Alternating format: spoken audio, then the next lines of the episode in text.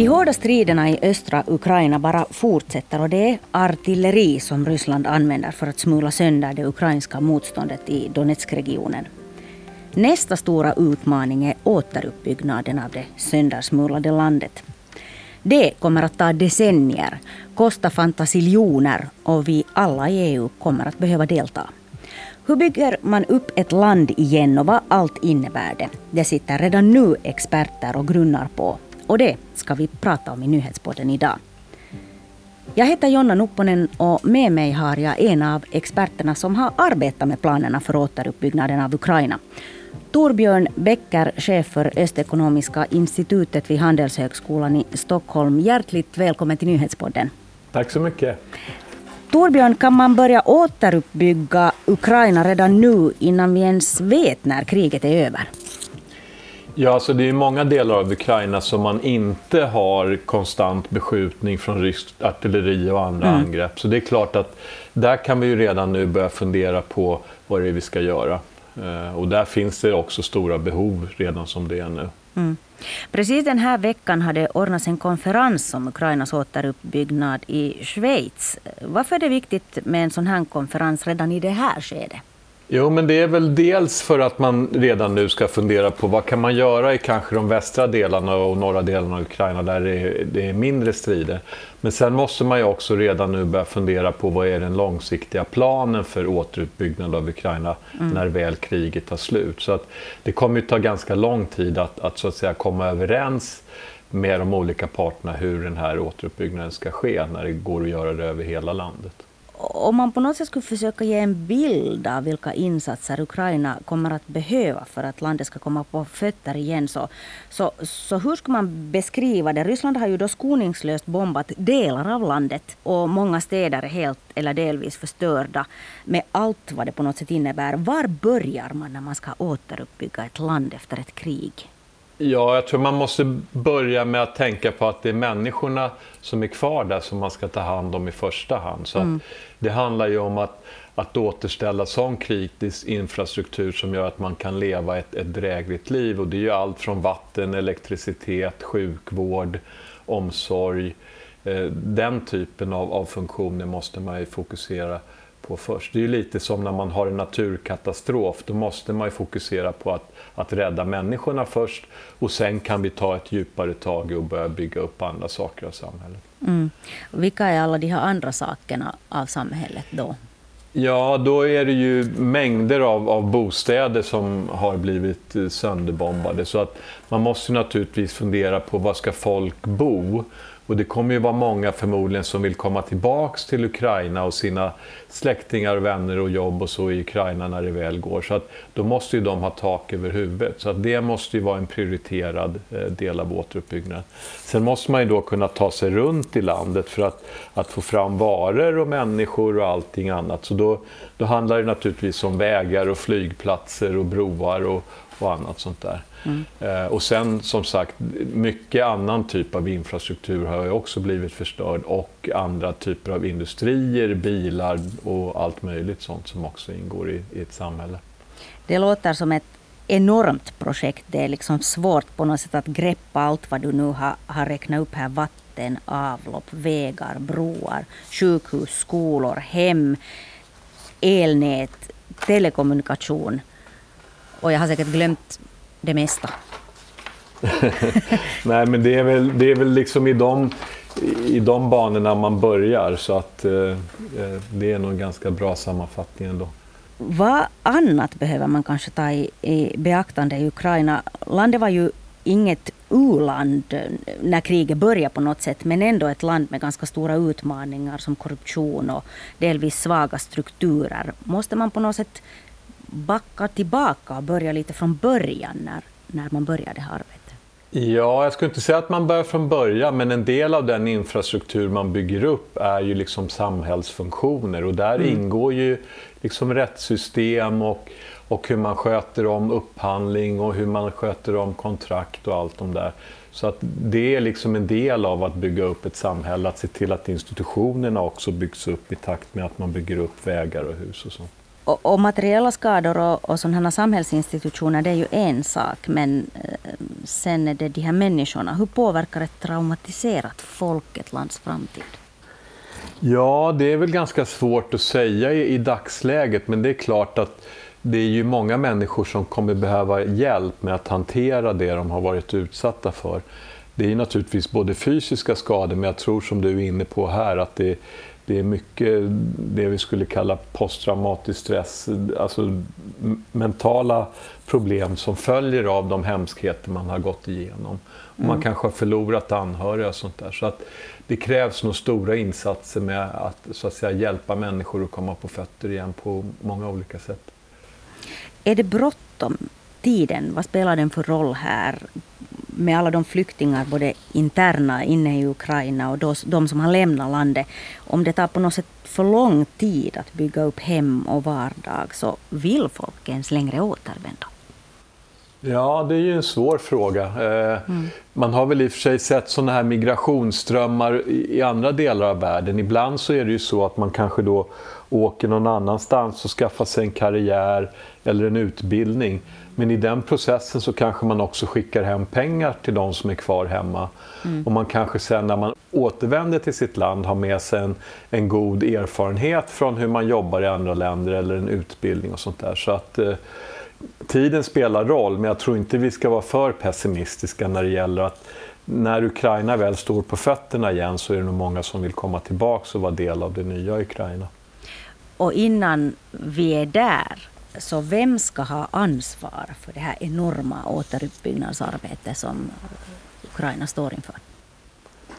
Ja, alltså, till att börja med så är det ju någon sorts demokratisk vald regering i Ukraina och presidenten där som har stora ansvaret mot sin befolkning. Men vem det än är som sitter där, just nu är det ju president Zelensky, men framöver, det här är ju en lång process, så kanske det är andra politiska ledare i Ukraina.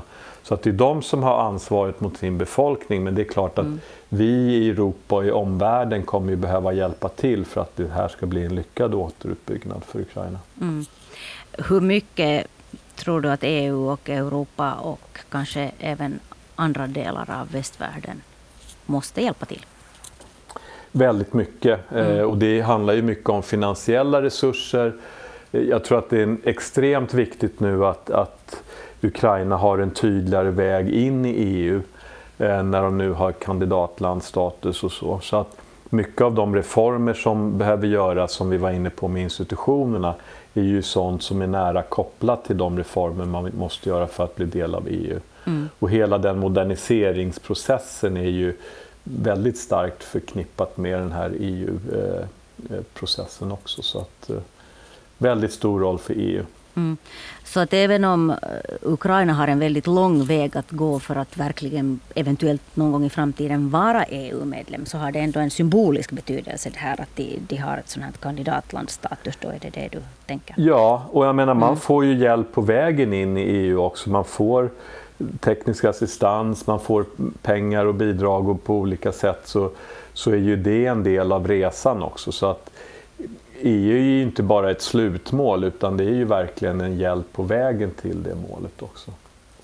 Vilka förhoppningar har Ukraina, landet självt, med återuppbyggnaden? Ja, det är väl svårt att säga så här från utsidan, men jag tror att någonstans så ser vi ju hur president Zelensky och många av de andra regeringspersonerna i Ukraina blir inbjudna till alla toppmöten man kan tänka sig runt omkring i världen. Så att det finns nog ett stort hopp att vi liksom i väst och runt omkring i andra delar av världen ska vara med och stötta Ukraina i den här uppbyggnaden. Och just nu så ser ju det ut som det liksom den ambitionen hålls vid liv. Ja, jag tänkte just att vad är din bedömning av det, att hålla det här i sig, att kommer vi andra så att säga att kunna leverera allt det vad vi nu håsar upp här?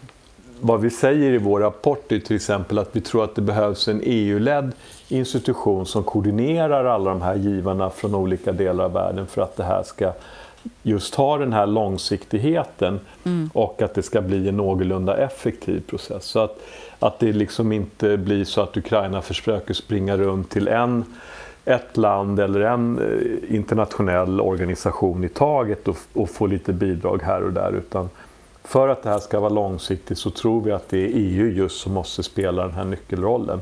Men sen måste ju många länder runt omkring i världen bidra rent ekonomiskt till processen. Mm, ja, för jag tänkte, vem ska betala för det här? Ukraina som land just nu har väl knappast råd att återuppbygga sig själv. Nej, men det är ju helt rätt. Jag menar, de skador vi pratar om bara när det gäller infrastruktur är ju över 100 miljarder dollar. Mm. Och då ska man komma ihåg att hela Ukrainas ekonomi, BNP, innan kriget var ungefär 190 miljarder dollar.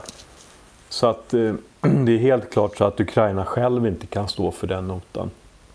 Och lägger man till massa andra faktorer så var ju nu det senaste beloppet som diskuterades i Lugano var ju 750 miljarder dollar. Så det är ju, ja, på den här konferensen då. Ja.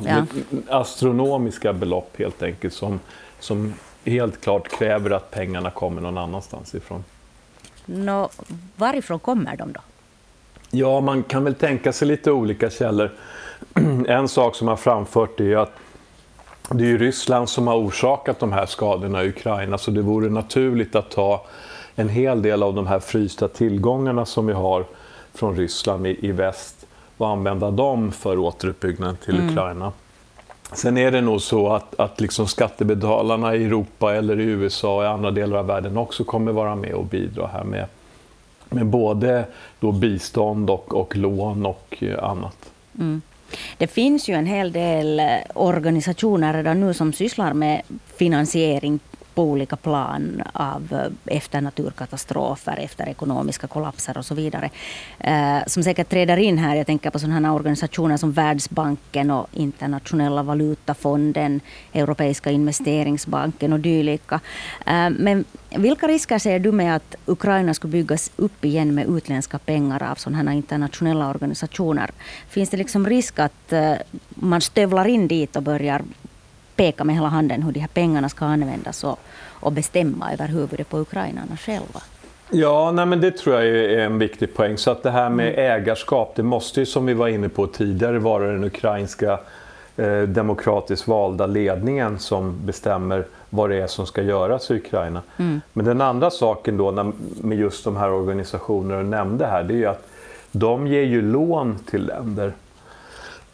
I det här fallet så kommer man behöva väldigt mycket bistånd, eftersom om man lånade upp så här mycket pengar så skulle man få problem med att betala skulderna framöver. Så att det måste vara en annan typ av finansiering än det vi är vana vid från Världsbanken och IMF.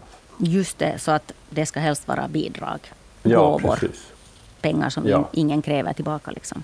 Ja. Ja.